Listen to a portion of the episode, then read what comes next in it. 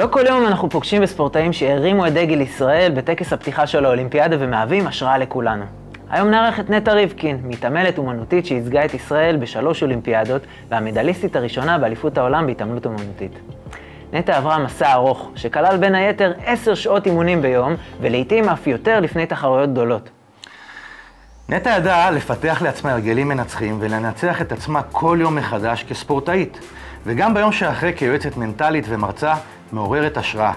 בפרק של היום נדבר עם נטע על ההרגלים המנצחים שלה ואיך הם ישמשו את כולנו בעבודה, בעסקים, וגם ישמשו ספורטאים על המגרש והחשיבה על היום שאחרי. אז קדימה, בואו נצא לדרך.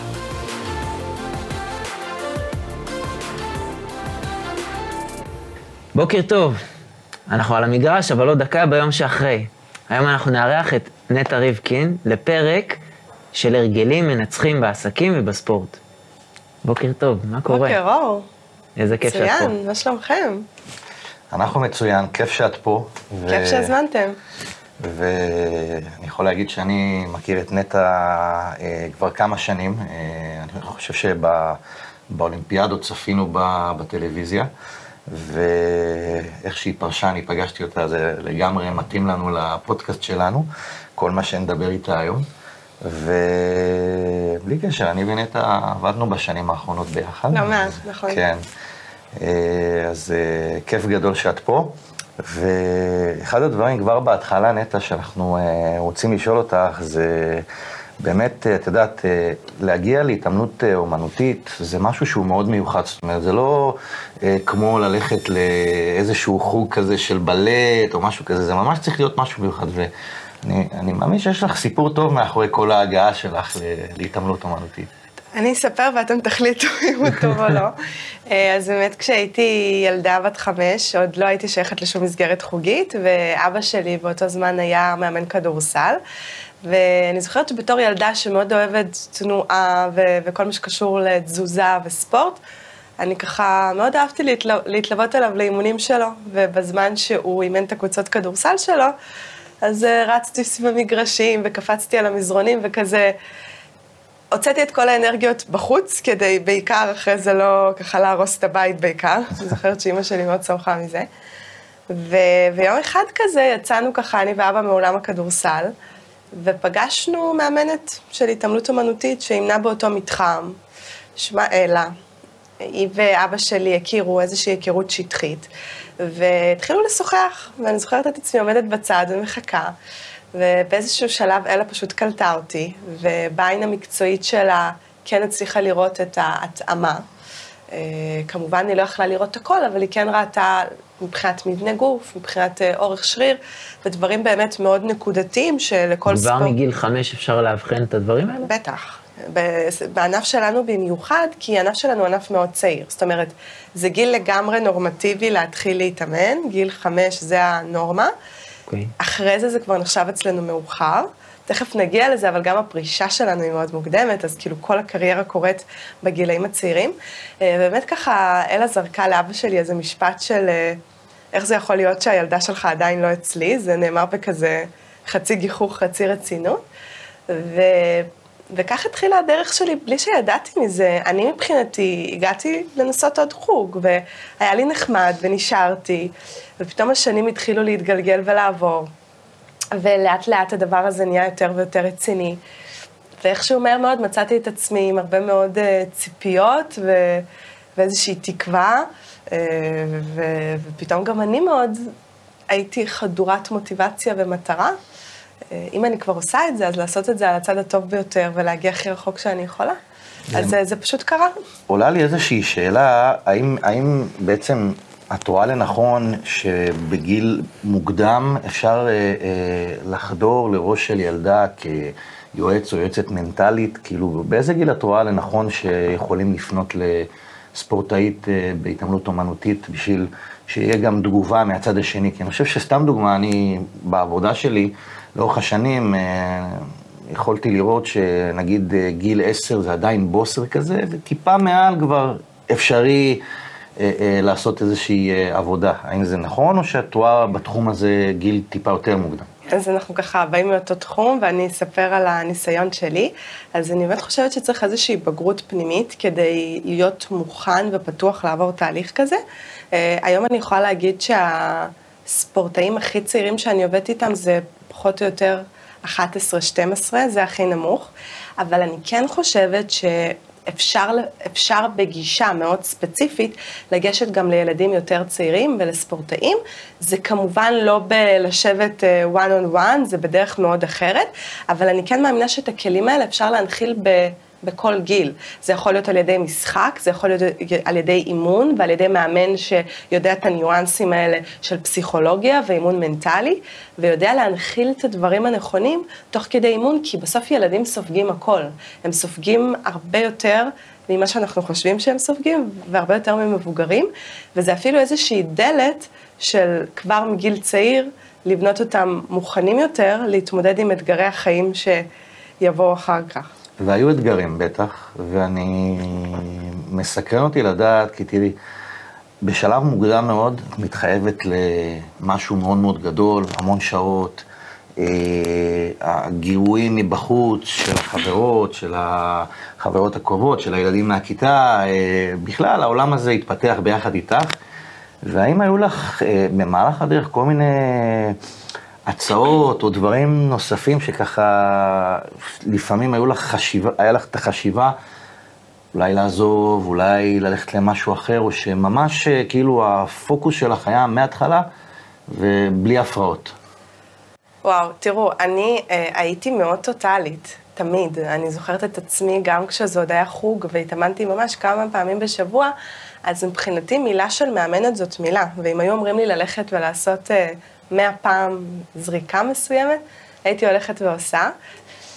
הסחות דעת כמעט ולא היו לי, כי אני באמת בודדתי את עצמי מהעולם, ואני חושבת שעצם העובדה שהצלחתי לעשות את זה, זה מה שהחזיק אותי בתוך תחום מאוד מאוד תובעני. תקשיבו, אני רק היום, אחרי שיצאתי משם, הבנתי כמה לא אנושי זה, מה שאני הסכמתי לעשות, למען, אני אפילו קוראת לזה הגשמת החלום, כי זה היה ניסיון להגשים את החלום.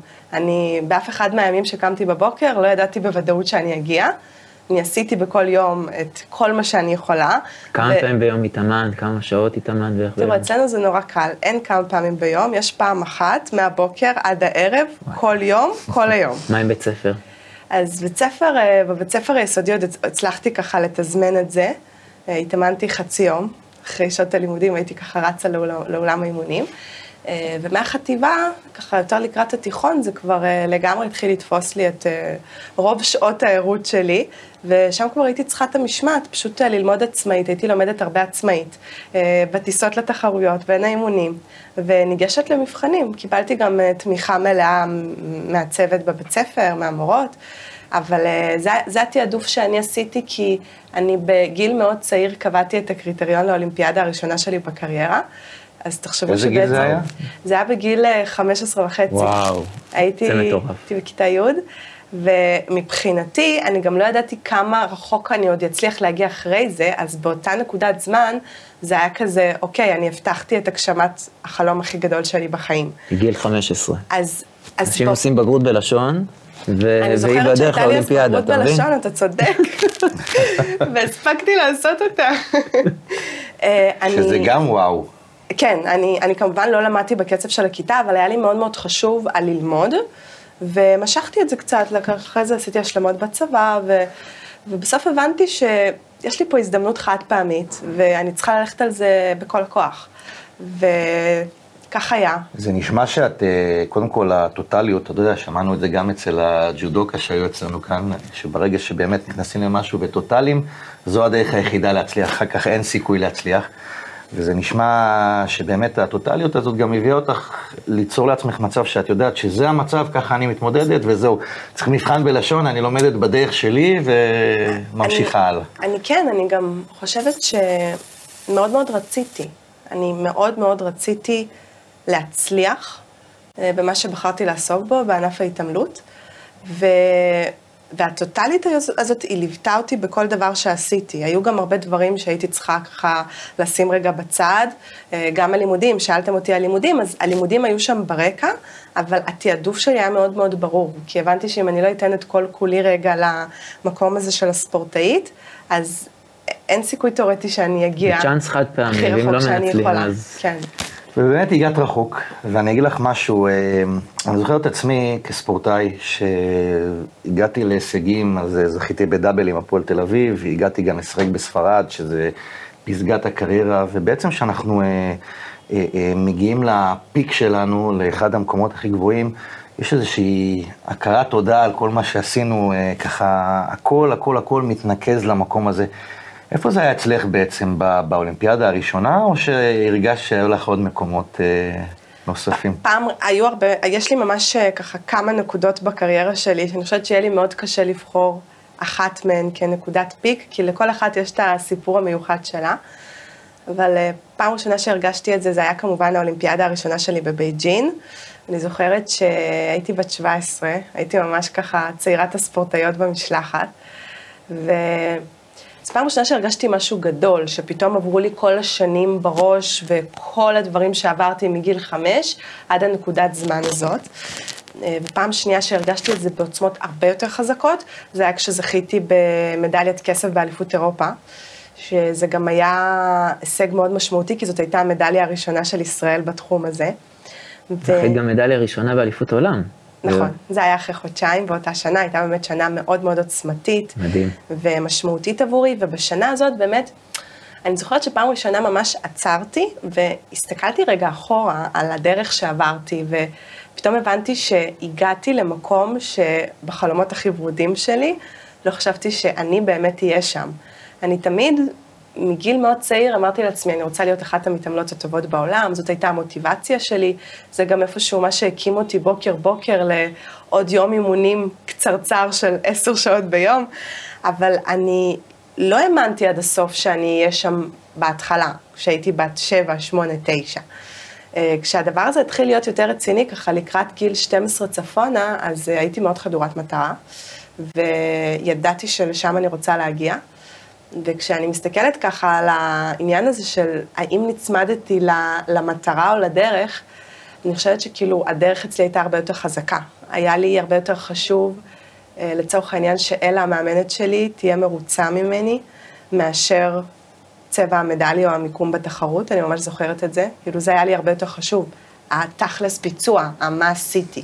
ואז בעקבות זה כבר מגיעה התוצאה. ואני חושבת ש... בגלל שהצלחתי יום-יום לקום בבוקר ולחשוב איך אני באה היום לאימון ומביאה את הנטע הכי טובה שאני יכולה. אה, והמטרה כן הייתה שם איפשהו מאחורה של הראש. אני כן חלמתי כל לילה את עצמי עומדת על הפודיום עם המדליה, וככה דגל ישראל עולה למעלה, זה היה שם. אבל ההתכווננות ביום-יום הייתה על איך אני עושה הכי טוב את מה שאני עושה. אה, ואני חושבת שמבחינה מנטלית זה מאוד מאוד עזר לי. אה, להגיע לשם כשאני בעצם, אתה אמרתי, כאילו קמתי יום אחד בבוקר, אמרתי וואלה, הגעתי, ולא שמתי לב אפילו. איך הדרך הזאת... הגעת לכמה הישגים סופר מרשימים, דיברת על אליפות אירופה ודיברת על אליפות עולם, יש משהו שהוא מבחינתך היה הפסגה של הפסגה, או שאפילו, איך הייתה הרגשה להרים את דגל ישראל? לשאת את הדגל. בדיוק, זה, אה, זה משהו שהוא כל כך לא מובן מאליו, זה פסגה מטורפת של כל ספורטאי, של כל אדם, לבוא ולייצג את המדינה, להרים את הדגל בטקס הפתיחה של האולימפיאדה, זה דבר מדהים מבחינתי. אז כמו שאמרתי מקודם, מבחינתי כל נקודת, אה, כל הישג כזה הוא מאוד מאוד מיוחד, ו- ומאוד מאוד קשה לי לבחור אחד. אז באמת הייתה לי את האולימפיאדה הראשונה, שזה ככה איזושהי אבן דרך של הגעתי למשחקים אולימפיים, אה, ואז אה, זכיתי באמת במדליה הראשונה של ישראל באליפות אירופה, לאחר מכן באליפות עולם. אה, ואז הגעתי לאולימפיאדה השנייה בלונדון, שם ככה הייתי כבר מבכירת הספורטאיות במשלחת ישראל, ועם הרבה יותר ציפיות, כבר לא, ככה לא ה baby של המשלחת, מה שנקרא, מנטלית היה לי שם הרבה יותר קשה להתמודד. היה איזה tackle באמצע, אבל בסופו של דבר סיימתי את האולימפיאדה הזאת בגמר, במקום שביעי. באמת ככה היה אז הישג שיא של מתעמלת ישראלית. ולאחר מכן החלטתי שבא לי עוד אולימפיאדה, כי לא שבעתי. מדהים. ועשיתי קמפיין שלישי, שזה מאוד מאוד נדיר בתחום שלי, אני הייתי באמת, הייתי, היום אני אחת היחידות בעולם בכל ההיסטוריה של הענף הזה שהצליחה להשתתף שלוש פעמים במשחקים האמת ששחר צוברי גם אה, השתתף, אה, שראיינו אותו פה, גם נכון, אה, השתתף ש- בשלוש שחר השתתף. בשלוש. כן, אבל זה נדיר באמת. זה נדיר מאוד. זה נדיר בעולם מאוד, גם זה אבל נדיר. ספציפית, אני מחדדת שבענף שלי, בענף ההתעמלות אומנותית, בגלל שהקריירה אצלנו היא מאוד קצרה, וגיל פרישה הוא מאוד מוקדם ביחס לשאר הענפים, מה זה גיל פרישה? אז גיל פרישה, אה, ככה, אני פרשתי בגיל 25, כשפרשתי בגיל 25, אני כבר רגילה לזה שכאילו בחוץ זה נשמע מצחיק, כי זה מאוד מאוד צעיר. אבל בפנים, אני יכולה להגיד לך שהייתי אחת המתעמלות המבוגרות בעולם, בשנה האחרונה, שלי כספורטאית פעילה. אה, גיל פרישה ממוצע עומד בערך על גיל 20, 21. אה. זה, זאת הסטטיסטיקה. ומה שמביא לגיל פרישה כל כך מוקדם זה שעות אימונים מאוד מאוד רבות. תחשבו שבסוף הגוף שלנו הוא מכונה שסופגת הכל, ובגיל מאוד צעיר אנחנו מגיעות לשעות אימון שבכל ענף ספורט אחר מגיעים בערך בגיל 30 פלוס. וואו. אז אה, זו שחיקה שהיא גם פיזית והיא גם מנטלית, כי אני זוכרת שמגיל מאוד צעיר, כבר מגיל 15-16, יש את הכובד הזה על הכתפיים, שהוא הרבה פעמים לא בנוי לנערה בת 16. מעבר לזה, את יודעת, אנחנו פה עכשיו באולפן, בחוץ קור כלבים, גשם זלעפות, ואני חושב על זה, נטע צריכה לקום על הבוקר, ובסוף, תמיד היצר הטוב מנצח את היצר הרע, משהו שאנחנו מגלים אצל הרבה ספורטאים, שזה קורה בדיוק ההפך, היצר הרע מנצח את היצר הטוב. מה, מה לפי דעתך גרם אצלך מבחינה מנטלית ליצר הטוב תמיד לנצח, או ברוב המקרים? אני חושבת שבסוף מנצח משהו יותר חזק. ואני ידעתי, אני זוכרת שאמרתי את זה לעצמי בהרבה נקודות שבירה שהיו לי במהלך הקריירה, שאם אני מוותרת יום אחד, אז אין סיכוי שאני אקבל את המדליה ושאני אגיע לאן שאני רוצה להגיע. ויכול להיות שהאימון לא תמיד היה מושלם, אבל אני יכולה להגיד שאני כל יום הגעתי ועשיתי את המאה אחוז שיכולתי באותו רגע. זה המון. למה? כי... לא, אני אומר, זה המון, זה- לבוא ולהתמיד ולהמשיך ולהגיע כל יום, ו- למרות שיש גשם בחוץ. והיצר הרע, אילן, זה, זה בעצם, אתה יודע, זה, זה איפשהו הדיבור הפנימי הזה, שתמיד אומר לנו, רגע, אבל בשביל מה את עושה את זה? אבל אולי לא, אבל אולי די, אבל כבר עשית מספיק הישגים, וזה כל כך קשה, ומסכן הגוף שלך, ו- ו- ו- ולמה צריך? ו- וצריך, את, זו, זו מלחמה יומיומית, זה, זה בסוף, אני חושבת שאם אנחנו רגע מדברים, אפרופו מנטליות, שזה אולי הדבר הכי חשוב אצל ספורטאי, אה, בסדר גודל אה, של אולימפיאדה, אה, זה לדעת לדבר עם עצמך נכון, כי יש שם מאבקים פנימיים בלתי נגמרים. לגמרי, וראינו את סימון ביילס מגיעה לאולימפיאדה של ריו. עושה אולימפיאדה נדירה עם שבע מדליות, ומגיעה לטוקיו וקורסת. והיו הבדלים בין אולימפיאדה לאולימפיאדה. איך היה אצלך ההבדלים האלה בין אולימפיאדה לאולימפיאדה? זה מאוד מעניין, כי אני תמיד אומרת שהאולימפיאדה הראשונה שלי, עצם העובדה שהגעתי לשם, זאת הייתה הפתעה מאוד גדולה. אתם יודעים, הוועד האולימפי ואיגוד ההתעמלות תמיד שמים איזשהו, אה, איזושהי ציפייה. זאת אומרת, אה, זאת ספורטאית שאנחנו ככה חוזים לעתיד, והיא ככל הנראה תגיע לשם.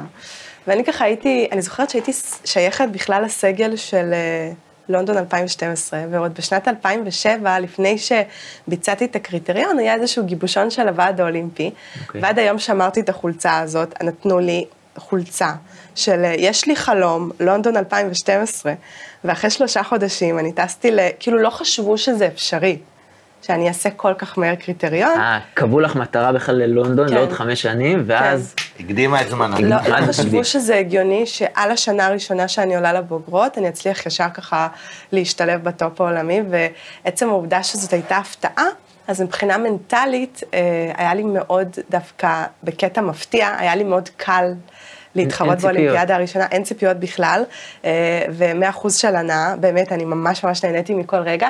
מה שפחות היה באולימפיאדות האחרות, לא כי חלילה סבלתי, אבל כי הלחץ היה כבר בממדים אחרים לגמרי, וידעתי מאחורה של הראש כבר שלא כל דבר שאני אעשה הוא ייחשב כהצלחה, וזה סיפור אחר, מבחינת ההתמודדות המנטלית. ואיך היית ממליצה לספורטאים למשל, אה, בדיוק לעבור את הנקודה הזאת? זאת אומרת שבאת ללא ציפיות, ועכשיו יש את המשקולות על הכתפיים, איך אנחנו כן מנצחים את זה וכן מצליחים לעבור את המשוכה הזאת? אז קודם כל אני חושבת שככל שספורטאי אה, נהיה טוב יותר מבחינה פיזית והוא מגיע להישגים יותר גבוהים, הוא צריך גם אה, להשקיע יותר בפיתוח של החוסן המנטלי.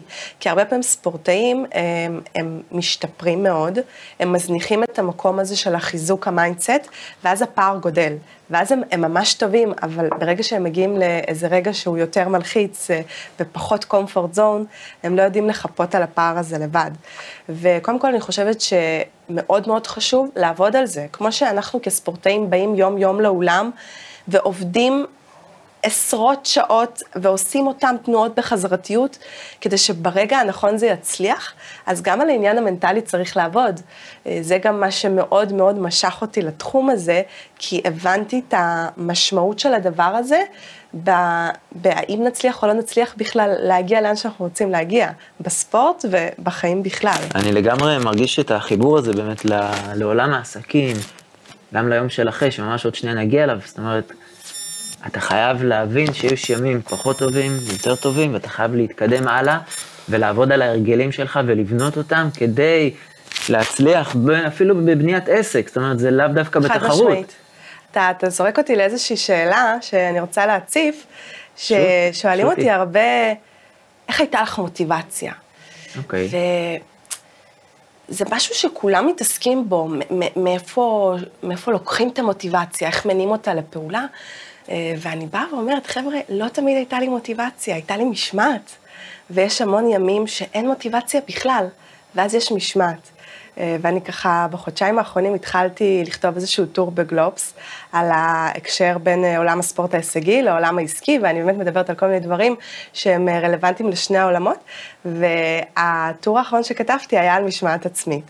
וזה היה באמת נורא מעניין, כי אתה הצפת פה משהו שישר זרק אותי לשם, שבסוף אנחנו בונים לעצמנו את ההרגלים. אה, הרבה אנשים, אה, הם מאוד זורקים את זה על, אה, אין לי את התכונה הזאת והזאת, אבל בסוף הסט הרגלים שאנחנו בונים, הוא זה שיחליט אם נגיע, הוא זה שיכריע אם נחליט, אם נצליח להגיע לאן שאנחנו רוצים להגיע או לא. אה, זה נכון שכל אחד בא מאיזושהי נקודת פתיחה אחרת, ואני חושבת שבסוף לכל אחד מאיתנו יש את החוזקות ואת החולשות. לגמרי. הרעיון הוא כמה אנחנו יודעים קודם כל להיות מודעים להם, ולטפח את, אה, את החולשות, ואגב, מאוד חשוב גם את החוזקות. אני חייב להגיד, אנחנו קצת נקפוץ טיפה עם היום של החבר'ה והכל, בגלל שהגעת למקום הזה, אנחנו פה שלוש, שלושתנו בעלי עסקים. בסופו של דבר, ובאמת המטרה היום בפרק הזה זה לבוא ולעזור לאנשים אה, לנצח את עצמך, אוקיי? ולקבוע ול, הרגלים נכונים.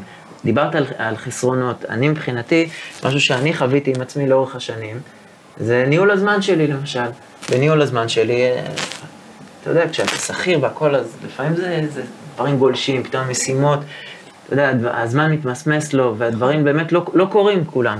והיום כשאני בעל עסק, אני חייב להגיד שכדי לפתור את זה, לקחתי, כמו אולד סקול, לקחתי דף, עט, ורשמתי את שלושת המשימות הכי חשובות שלי ביום, שאני חייב לבצע, ואת שלושת המשימות שיקדמו אותי, למשל ברמת השיווק, ושלושת המשימות של, למשל של הבית, דברים, משימה, אני קורא לזה משימות עו"ש. איך מבחינתך את מנהלת את הזמן שלך היום, כבעלת uh, עסק אפילו? אז אני באמת לוקחת הרבה דברים שככה, כלים שסיגלתי עוד כספורטאית, ואני חייבת לציין שיש גם, יש הרבה נקודות משיקות, אבל יש גם דברים שהם מאוד מאוד שונים. Okay. אוקיי. כי בסופו של דבר אני הייתי באיזושהי אה, מין מעטפת כזאת, שהיו לי את האנשים סביבי, שכל אחד דאג לי בדבר הזה שהוא הכי טוב בו, הייתה לי את המאמנת האישית שלי, אלה, סמפלוב, אה, והיה לי את הצוות הרפואי, ו... ויש את האיגוד ואת הוועד, שכל אחד באמת, הוועד האולימפי כמובן, שכל אחד דואג לחלק שלו במשוואה. וביום שיוצאים החוצה, אתה פתאום מבין שאתה כל, אמור להיות כל זה, אין לך אף אחד מהאנשים האלה. אה, אבל אני באמת, היה, אנחנו נגיע ליום שאחרי, אני עברתי שם משבר לא קטן, ומה שגרם לי לעבור אותו, זה בסוף החוסן המנטלי שלי. זאת אומרת, התכונות אופי שהביאו אותי להישגים כספורטאית, עזרו לי לצלוח את המשבר של אחרי הפרישה. אה, וזה המון עניין של הרגלים מהבחינה של להיות מאוד ממוקד מטרה, להיות מאוד ממושמע. דיברנו על אה, דיבור עצמי, אני חושבת שזה מאוד מאוד חשוב דווקא בנקודות שפל. כשלא טוב לנו, אז לדעת לא לתת ל... ליצר הרע אה, לשלוט. וזה הרבה פעמים לדעת, להבין, אוקיי, אנחנו לא בשיא עכשיו, אבל אנחנו בשליטה. אנחנו, זה יעבור. לדעת להגיד לעצמנו את הדבר הנכון, לא להיגרר ל... ללמטה הזה. אה, תמיד לנסות לשים את כל האנרגיות, זה משהו שאני מאוד מאוד מנסה בעצמי יום-יום מחדש, לשים את האנרגיות רק במקום שאני יודעת שהוא בשליטה שלי, ושם להתמקד, ושם לייצר, ושם לעשות. זה ככה, הייתי מגדירה את זה כשלושת הדברים העיקריים. עם, כל, עם כל החוסן המנטלי שלך, אה, עדיין את מסיימת את אולימפיאדת טריו, כבר יש מחשבה קדימה, כי את יודעת שלא תהיה עוד אולימפיאדה ואת כבר לא ממשיכה בזה, ואז את יוצאת החוצה לחיים. את יודעת, זה... מה, מה קורה אז? כאילו? וואו, מה קורה אז? השאלה. השאלה. אז באמת בתקופה הראשונה זה מאוד כזה, כזה כמו פתאום להיות בגן עדן, והכל כזה, הכל מדהים וורוד והכל מותר, ובאמת כל החסכים האלה שנצברו, פתאום אפשר אה, להוציא הכל החוצה. ואז עוברת כזה חצי שנה, וזה השלב שבו נוחתים על הקרקע, ומקבלים איזושהי כאפה מאוד מאוד רצינית. כי אני מנסה להמחיש את גודל הקושי של ספורטאי שלא מכיר משהו אחר בחייו. זה לא שעבדתי באיזושהי עבודה והפסקתי ועכשיו אני רוצה לשנות קריירה. זה יותר מזה, כי אני נכנסתי לאיזשהו עולם בגיל חמש, ילדה, מה היא מבינה מהחיים שלה, יוצאת בגיל 25, שאני כבר אה, בן אדם אה, מבוגר, עם אישיות מבוססת, והאישיות שלי התבססה בתוך האולם. אני לא הכרתי את החיים שלי לא כספורטאית אולימפית. ואז אני פתאום ביום אחד יוצאת החוצה, עכשיו אני לא יוצאת בהדרגה, אני יוצאת ביום. אני, אני חוזרת מהמקום הכי הכי גבוה, מהאולימפיאדה בריו, מודיעה על פרישה, ו, ו, וכמו שאמרת, מ-10 שעות ביום ל-0 שעות ביום, ו, ומי אתה עכשיו, ומה אתה עושה?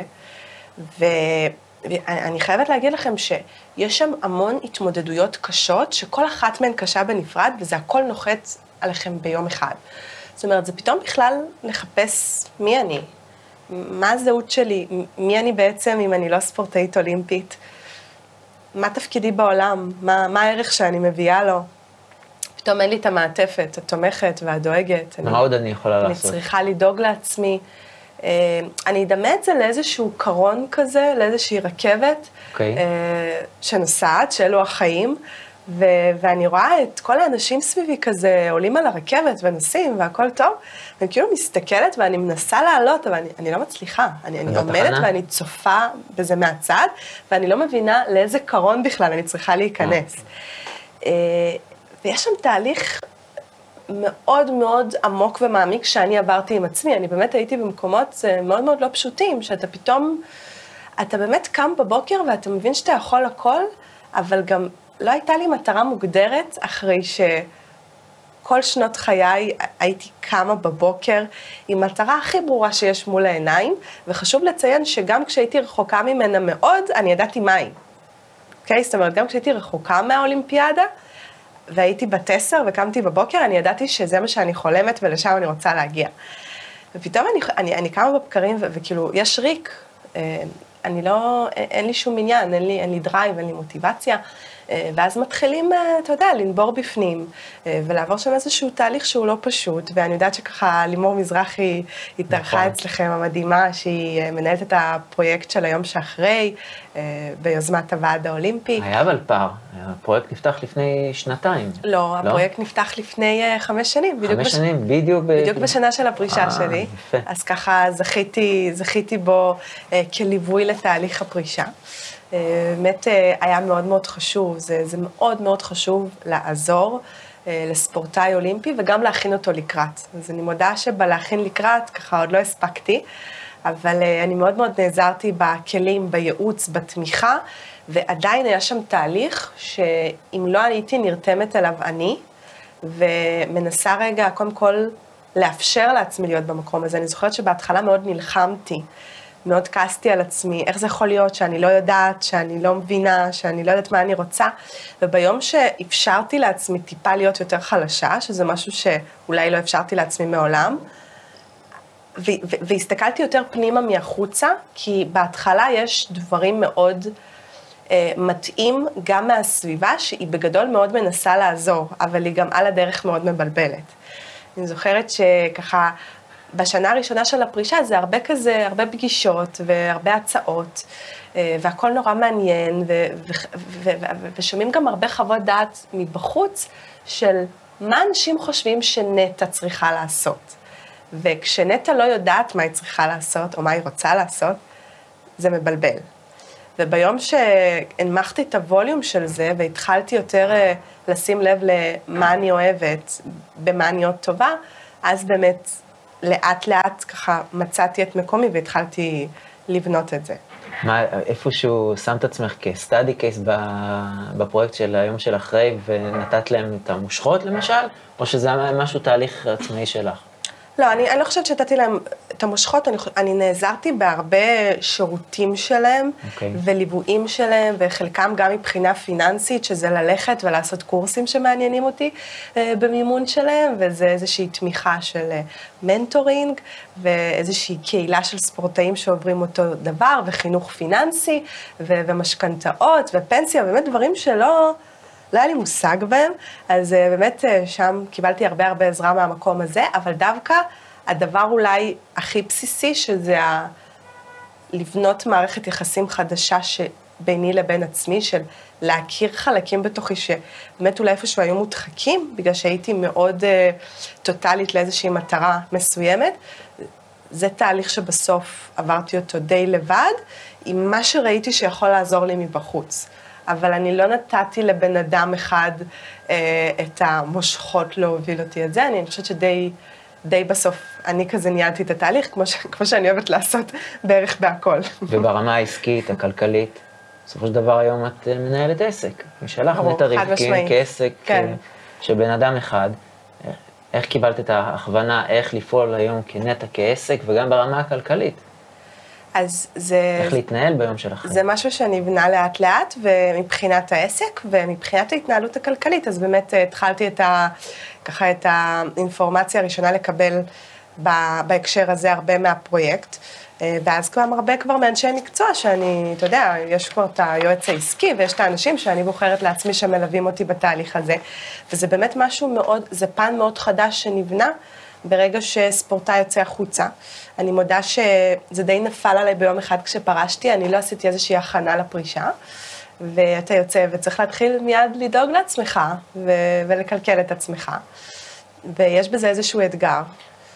תראה, אני אגיד לך משהו, אה, יש אה, בצה"ל למשל, אה, תוכנית שיש לאנשים שמסיימים את הזמן שלהם בצבא, תוכנית שמאתרת להם את המקום עבודה הבא, ואני רואה אותו דבר לספורטאים, זה משהו שחייב להיות, זה משהו שהוא נדרש אפילו. מה שמאוד יפה בתוכנית הזאת, שהתוכנית הזאת מתפתחת אה, לפי ויחד עם הצרכים של הספורטאים. זאת אומרת, זה התחיל ממשהו מאוד מסוים בשנה שפרשתי, ונגיד, הסך השירותים שהם יודעים לספק היום הוא הרבה יותר רחב. זאת אומרת, הם מאוד אה, גמישים ופתוחים ורואים מה הצרכים, ולפי זה גם מתאימים את עצמם, שזה מאוד מאוד יפה. מדהים. כן, לא סתם אירחנו את לימור, שרצינו לתת לזה את הפינה ואת הכבוד אה, בפני עצמו. אולי נחזור קצת מבחינתי למקום של, אה, של ההרגלים, המנצחים. מה זה אומר מבחינתך, את קוראת להרצאה שלך לנצח את עצמך. מה זה אומר מבחינתך? זה משפט שהזכרת תוך כדי הרצאה וככה חייכתי, כי זה באמת השם של ההרצאה שלי. האמת שהיה לי מאוד קל לבחור את השם של ההרצאה, אני זוכרת שהכל כבר היה מוכן. זה הכי טוב שזה זורם. ישבתי עם עצמי ואמרתי, זה מה שעשיתי. ניסיתי להבין עם עצמי מה, מה עזר לי להגיע לאן שהגעתי, אבל ברמה היומיומית, מה קרה שם.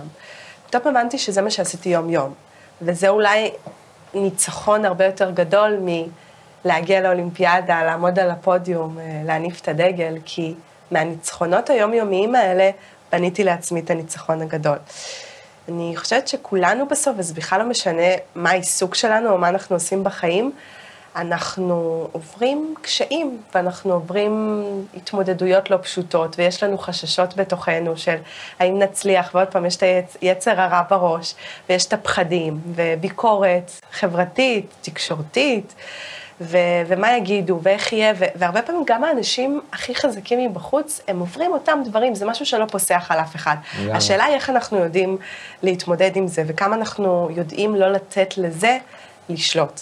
אז uh, באמת אנחנו הרבה פעמים עם ה... אני חושבת שאנחנו הרבה פעמים, לא במתכוון, אנחנו עם הפנים החוצה, אנחנו כאילו מסתכלים על המתחרים, על האויבים, ואנחנו לא מקדישים מספיק זמן בלחזק את העמידות הנפשית שלנו כדי להתמודד עם הבפנים שלנו. ולפעמים אנחנו מפספסים את הנקודה שביום שאנחנו מנצחים את כל החששות והפחדים בתוכנו, אז אין מישהו בחוץ שלא נוכל לנצח אותו, וזה בעצם הניצחון הכי הכי חשוב. ההתפתחות האישית היא נורא קריטית, לכל אחד מאיתנו. ה- אני עוד פעם רגע חוזרת לענף שלי, הקשיים שם כן. הם ברמה ה... זה, זה, זה גם עשר שעות אימון ביום, זה גם uh, כאב כרוני של בערך כל איבר בגוף מרוב עומס, ובתקופות שגם אין לזה איזושהי הצדקה, כש, כשהייתי מצליחה ועולה על הפודיום, אז הייתי אומרת, אה, וואלה, זה היה שווה את זה. אבל יש גם תקופות שאני צריכה להכריח את עצמי לעשות את זה, כשאני גם לא מצליחה בסוף. והמאבקים הפנימיים שם זה מלחמת עולם שלישית, באמת, לא פחות. ואני חושבת שלנצח את עצמנו ב- ביום-יום ולדעת לא לוותר לעצמנו, כמו שאני אמרתי שלא, אני ידעתי שאסור לי לוותר לעצמי ברמה של, אוקיי, נטע, היום תישארי בבית, אל תלכי לאימון, יום אחד, מה יקרה? ידעתי שדבר אחד כזה, הוא מפיל לי את כל החלום. ובזה אני יכולה להגיד לכם, אני נשאלתי לא מזמן באיזה ראיון, זה נורא מצחיק, אף פעם לא חשבתי על זה, שאלו אותי, היה פעם אחת בחיים שלך שהברסת מאימון, שלא באת? 20 גדול. שנה של קריירה, בחיים לא. זה לא קרה לי, ו... ואני חושבת שזאת התשובה. זה מקום שאני יכולה להגיד בלב שלם, שגם בימים, ועברתי לא מעט קשיים, אה, גם אישיים וגם מקצועיים, זה לנצח את עצמך, את, את כל ה... לפעמים השד הרע הוא כזה יותר אה, דומיננטי ולפעמים פחות, וזה כל הזמן להילחם ולא להרים ידיים. ולזכור שזה משהו שכולנו עוברים. ומשהו שמאוד חשוב לי להוסיף בהקשר הזה, שבסוף, אם אני רגע חושבת על עצמי כספורטאית ועל הרגע הזה שהייתי עולה על המשטח במעמדים מאוד מאוד מלחיצים, והרבה פעמים בחוץ זה נראה, וואלה, זה קטן עליה, היא מתחרה מול אלפי אנשים וזה כאילו לא מזיז לה, אז זה ממש לא נכון. אה, הרבה פעמים הדברים הכי גדולים שעשיתי בתור ספורטאית, אני בתוך תוכי מתתי מפחד, באמת. אבל אה, אני חושבת שהיה לי מספיק אומץ לצאת ולעשות למרות הפחד, ולא לתת לפחד לעצור אותי. יש משהו בתוכנו שאנחנו הרבה פעמים נרתעים מהפחד, ואנחנו אפילו קצת, אה, זה מביך אותנו. מה זה... יגידו עליי? למשל. מה יגידו עליי, וזאת איזושהי בושה. אבל כולנו מפחדים. הרעיון הוא לצאת ולעשות לצד, ולא לתת לפחד לעצור אותנו. אני חושבת שזה מדהים. זה, זה אחד ה... אם תשאל אותי עכשיו מה הכללי חיים שאני ככה נטע חיה לפיהם, גם בתור ספורטאית וגם היום, אז זה לגמרי אחד מהם. וכשמבקשים ממני לעשות משהו שמאוד מפחיד אותי, אני קודם כל אומרת כן, ואז אני חושבת אדיר. איך אני הולכת לעשות את זה. ככה אני מתנהלת. אני יכול להגיד שאני כ... יצאתי לדרך העצמאית שלי לפני שנתיים, אמרתי כל פעם אני חייב לעשות בדיוק מה שאת אמרת. משהו מפ... אומרים לעלות. לבמה, אני הראשון שעולה. לנסות לעשות. משהו שמשנה אותי מהקומפורט זון שלי, לצאת מה, מהאזור הנוחות, אנחנו- רק שמה אנחנו באמת מתפתחים. אנחנו זה לא תמיד בחוץ. הולך גם דרך אגב. אנחנו גדלים אה, מחוץ לקומפורט זון לגמרי. אני חושב, נטע, שיש לך הרבה מה לתת להרבה מאוד ספורטאים. אה, היום, אה, כשאת עובדת בכל הייעוץ המנטלי לספורטאים, אז אין לי ספק שיש לך המון המון כלים לתת להם. ובנוסף לכל זה, חווית איזושהי חוויה לאחרונה של גם להיות פרשנית באולימפיאדה. אני יכול להגיד לך משהו אחד אה, שדיברנו עליו, אני ואבידור, אה, לשנינו היה מאוד מאוד נראה שממש חיית את ההצלחה של, אה, של עינוי, ו, וזה היה פשוט ברור על המסך, מעבר לזה שפרשנת, גם החיבור שלך עם מירי נבו היה מדהים, אבל בכלל, אה, נראה שכאילו כאילו את זכית במדליה. היה נורא כיף להאזין לך. כן. קודם כל, איזה כיף לשמוע. כן. אה, וואו, תקשיבו, הייתה לי חוויה באמת חד פעמית. אני זוכרת שטסתי לשם ולא ידעתי למה לצפות. בכלל, אני, תחשבו שחזרתי ל... לזירה, למשטח הזה, אולי לא עליתי על המשטח, אבל חזרתי למקום הזה שקודם כל, זאת הייתה כביכול האולימפיאדה הרביעית שלי, הייתי שם שלוש פעמים. חזרתי פעם רביעית פתאום מצד אחר, אני לא ידעתי איך אני אחווה את זה, מה אני ארגיש. אולי אני ארגיש איזו צביטה בלב, אולי רגע שנייה בא לי שוב. קודם כל, אני חייבת להגיד לכם שכזה, אני, אני נורא שמחה שכשבאתי לשם, אז זה רק חידד אצלי כמה אני שלמה עם הטיימינג של הפרישה שלי. זאת אומרת, אני ממש חוויתי ש... נכון שהתגעגעתי לאדרנלין, אני חושבת שאילן, אתה בטח תסכים איתי שלפעמים זה, זה, זה צץ שם הרצון הזה לאדרנלין המטורף, מטורף הזה, שקשה יותר למצוא אותו ביום-יום. אבל אני לא חושבת שהייתה לי איזו תחושה של אני רוצה לעלות ולהתחרות שוב, וזה מאוד, אני הייתי מאוד שלמה ו- ו- ו- ומאושרת עם המקום שממנו באתי, וזה מבחינתי הייתה איזושהי סגירת מעגל מאוד מרגשת, שאחרי כל הקריירה באתי לאותו מקום, כבר כפרשנית, אה, בסוף של אה, מדליית זהב אולימפית, שזה מדהים. משהו שלא חלמנו עליו, אה, אז זה באמת היה מדהים, כי זה בסוף, אני, אני ישר הלכתי אחורה לשנים האלה, ש... ענף ההתעמלות היה אנונימי לחלוטין. אה, ובאמת כשככה זכיתי במדליות הראשונות של ישראל, אה, ואז ככה עוד רצף מאוד גדול של הישגים שלי ושל אה, ספורטאיות אחרות בענף ההתעמלות, הענף הזה התחיל לקבל הכרה. פתאום מהמקום הזה, פתאום מדליית זהב אולימפית, שזה פסגת החלומות, אין לאן יותר. חלק מהדרך שלך גם. וזה חלק מהדרך שלי כי זה תהליך שהיה צריך לקרות כדי שכנראה לינוי תוכל לבוא ו...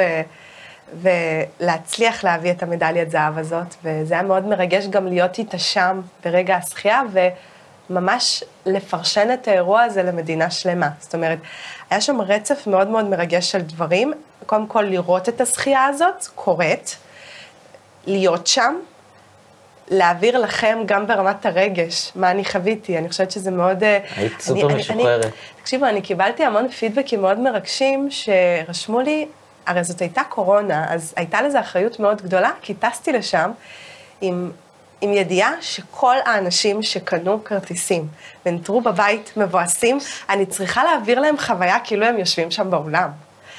וכשקיבלתי את זה בתור פידבק ובתור uh, הדברים שרשמו לי אחר כך, אז הלב שלי התרחב מאוד, כי זה, כי זה להבין שזה לא רק להעביר את הנתונים היבשים, אלא להעביר את העוצמה, את, ה, את התחושות, את, את, את מה שהלך שם, והיה שם לא מעט, במיוחד בסוף, עם כל המתח, ו... שהיה שם ככה עם המתעמלות הרוסיות, נכון, היה זה באמת היה רגע אקשן. גדול. עכשיו, חשוב לציין שאני ולינוי, גם לינוי התאמנה לצידי הרבה מאוד שנים, ו... ככה הרבה שנים כשהיא הייתה צעירה יותר, היא הסתכלה עליי וככה שאפה יום אחד להיות שם, אה, ובסוף הלכה ואתם יודעים ככה, עשתה את הבלתי יאומן. וזה זה איזשהו מעגל שבו הכל התחבר בצורה מדהימה. לי הרגיש שהיית סופר משוחררת, העברת את המסרים מדהים, וזה כאילו הרגיש שהיית חלק מהזכייה, היה חלק כאילו... משהו מדהים, שכל הענף התרומם באמת וקיבל את המודעות שלו שהוא היה צריך לקבל. זה היה רגע של פעם בחיים, חד משמעית, אה, התחברו שם המון דברים, גם בשבילי ברמה האישית, גם בשבילנו ברמה הלאומית, גם ברמה של ענף ההתעמלות, הכל ביחד. מדהים. אנחנו, יש לנו אה, פינת טיפים. יאללה. והטיפים שלנו, אה, בדרך כלל, זה להורים של ספורטאים, לספורטאים. היום אני רוצה שניקח את זה למקום של שלושה טיפים להרגלים מנצחים מבחינתך.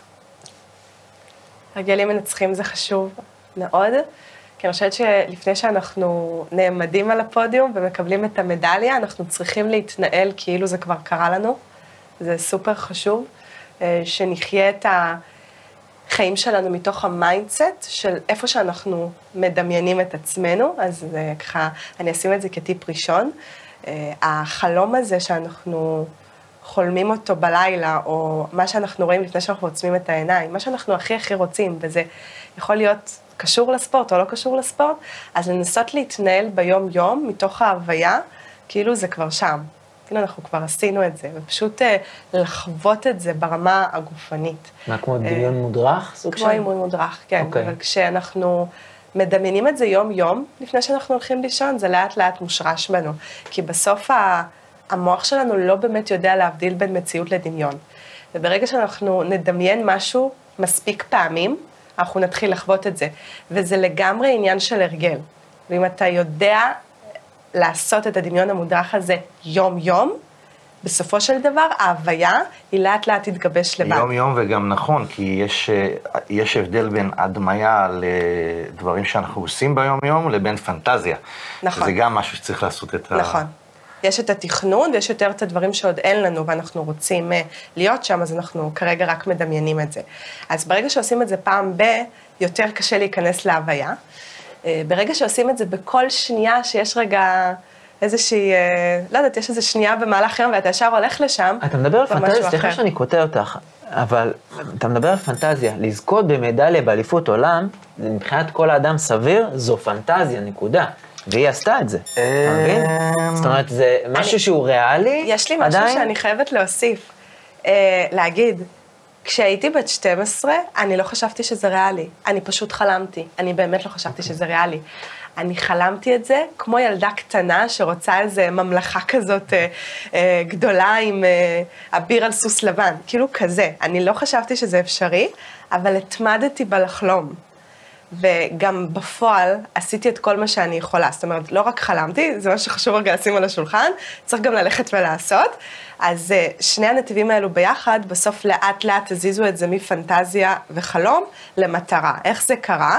ככל שיותר בפועל עשיתי את הפעולות, ולאט לאט כאילו החלום הזה התחיל לרדת, זה מין ענן כזה שהתחיל להתקרב ולהתקרב ולהתקרב, ופתאום הבנתי שוואלה, אני לא רחוקה משם, אני באמת יכולה לעשות את זה. אז אה, זה הדבר הראשון שהייתי ככה מאוד מאוד ממליצה, זאת אומרת, לאמץ את המקום הזה של תפנטזו, תחלמו, אבל ממקום של הרגל. כאילו, אתם רוצים משהו באמת, תעשו את זה כל יום, לפני שאתם עושים את העיניים. ומה זה דורש מאיתנו? לעצור רגע את העיניים ולדמיין את החיים שאנחנו רוצים, או את המקום שאנחנו רוצים להיות בו. וככל שאנחנו עושים את זה יותר, זה מושרש. אה, אז זה ככה טיפ מספר אחת. מדהים. הדבר השני, שמבחינתי הוא מאוד מאוד חשוב, והזכרתי את זה במהלך השיחה שלנו, אנחנו הרבה פעמים מבזבזים אנרגיה על דברים שאין לנו יכולת לשנות. זאת אומרת, אנחנו לוקחים מהאנרגיה שלנו, שהיא בסוף מוגבלת, אין לנו כמות בלתי נגמרת של אנרגיה, ואנחנו מבזבזים אותה, כאילו זה אפילו טיפשי לחשוב על זה, כשאנחנו בתוך הסיטואציה, קשה לנו להבין את זה בראש, על, על דברים שאין לנו יכולת לשנות, גם אם נדאג עכשיו כל הלילה ולא נישן. אני חושבת שמאוד מאוד חשוב לעשות מין טבלה, ברמה ממש הטכנית טבלה בין מה בשליטה שלנו ומה לא בשליטה שלנו, ולנסות ממש להפנות את כל האנרגיה שיש לנו רק למקומות שיש לנו את היכולת לשלוט בהם. ואיכשהו אם אנחנו מסתכלים על זה מבחינה סטטיסטית, אז גם אם בסוף אנחנו לא מצליחים להגיע ליעד, אז אנחנו משפרים משמעותית את האחוזים שלנו להצליח, אם אנחנו הולכים ומשקיעים במקומות שיש לנו את היכולת לשנות אותם. אה, וזה משהו שככה למדתי לאורך הקריירה ב... אה, באחד המקרים שהיו לי באולימפיאדה בלונדון, אה, מי שככה צפה עם, עם הכדור שנפל לי, והיכולת שלי בכלל לחזור לעניין ולתחרות, ואני משתמשת בזה היום המון, וזה מאוד מאוד עוזר לי. דווקא אה, לצלוח סיטואציות שהן מאוד מתסכלות, כי הרבה פעמים יש דברים מתסכלים, אבל זה לא תלוי בנו, צורה שבה אנשים מגיבים, אה, דברים שמתנהלים סביבנו שאין לנו יכולת לשנות, אז לעשות את ההבחנה הזאת, זה פשוט לעשות את זה מאוד טקטי, וזה מוריד לנו איזה משהו, איזה, איזה אבן מה... נשמע לי באמת מהלב. משחרר. משחרר בידיעה שאני עם המצפון שלי יודעת, גם אם כרגע לא הגעתי לתוצר הסופי הכי טוב שדמיינתי, שאני באותה נקודת זמן עשיתי את הכי טוב שיכולתי. אמ, והדבר השלישי, אני חושבת מאוד מאוד חשוב שנדע להקיף את עצמנו. באנשים מאוד מדויקים לנו. כי בסוף הסביבה שלנו היא משפיעה עלינו אם אנחנו מודעים לזה ואם אנחנו לא מודעים לזה. אז יש מקומות ספציפיים, בעיקר בעבודה, שאנחנו לא תמיד יכולים לשלוט על הכל, אני מסכימה. אבל תמיד אפשר לייצר איזשהו גרעין יותר אינטימי, יותר קרוב, של אנשים שמייצרים אצלנו את המשהו הזה, את הדרייב, את המוטיבציה, את האדרנלין, את, ה-good vibes, שאיתם אנחנו הולכים וטורפים את העולם. אה, וזה יכול להיות השותף העסקי, וזה יכול להיות המאמן המנטלי, אה, וזה יכול להיות אה, השותפים שלנו לדרך, החברים. זה, זה מאוד מאוד חשוב, כי בסוף ככל שאנחנו שמים לעצמנו אתגרים יותר גדולים, אז ההתמודדויות שלנו יותר מורכבות. כאילו אם אנחנו חיים את, ה, את הנורמה, אז אנחנו גם מתמודדים כזה עם דברים יחסית יותר בנאליים. ברגע שאנחנו מסתכלים בגדול וככה מכוונים אל פסגת ההר, אז אנחנו צריכים לקחת בחשבון שגם המשברים שיהיו לנו בדרך יהיו גדולים יותר, ומאוד חשוב שיהיה לנו את האנשים סביבנו, שבימים שקצת ניפול וקצת נפסיק להאמין בעצמנו, כי זה קורה לכולנו. ידעו להרים אותנו. חשוב מאוד, הסביבה, אומרים גם, יש משפט כזה לדעתי, שהסביבה, חמשת האנשים שסביבך הם אלה שקובעים מי אתה. אני מאוד מאמינה בזה. אתה הממוצע של כל האנשים שסובבים אותך. אני פשוט אומרת את זה למקום, אני אומרת את זה כטיפ, אני רוצה רגע לחדד את זה, שזה לפעמים לעצור. ופשוט להסתכל מה הסביבה שלנו. אנחנו הרבה פעמים לא שמים לב, אנחנו מנהלים את החיים. נגיד, אם אנחנו רגע מסתכלים על שבוע שלנו, לנסות רגע להבין עם מי אנחנו מעבירים הכי הרבה זמן. מי אנחנו מדברים הכי הרבה זמן בטלפון. אה, עם מי אנחנו מתייעצים, עם מי אנחנו מקבלים עצות, האם זה בן אדם שבכלל הצליח לעשות את מה שאנחנו מתייעצים איתו לגביו? אה, אלו שאלות שמאוד מאוד כדאי אחת ל, פשוט לעצור ולבדוק. כי אנחנו איפשהו ככה רצים בחיים עם המון גירויים והמון המון דברים, ולפעמים אנחנו לא, לא שמים לב לזה. וצריך לעצור וככה להסתכל מסביב. מעולה.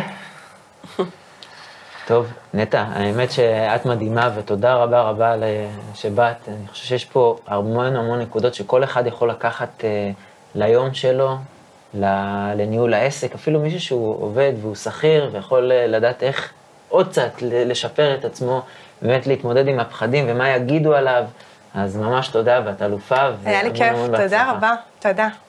גם לנו, ואנחנו עוד נתראה מן הסתם. ברור.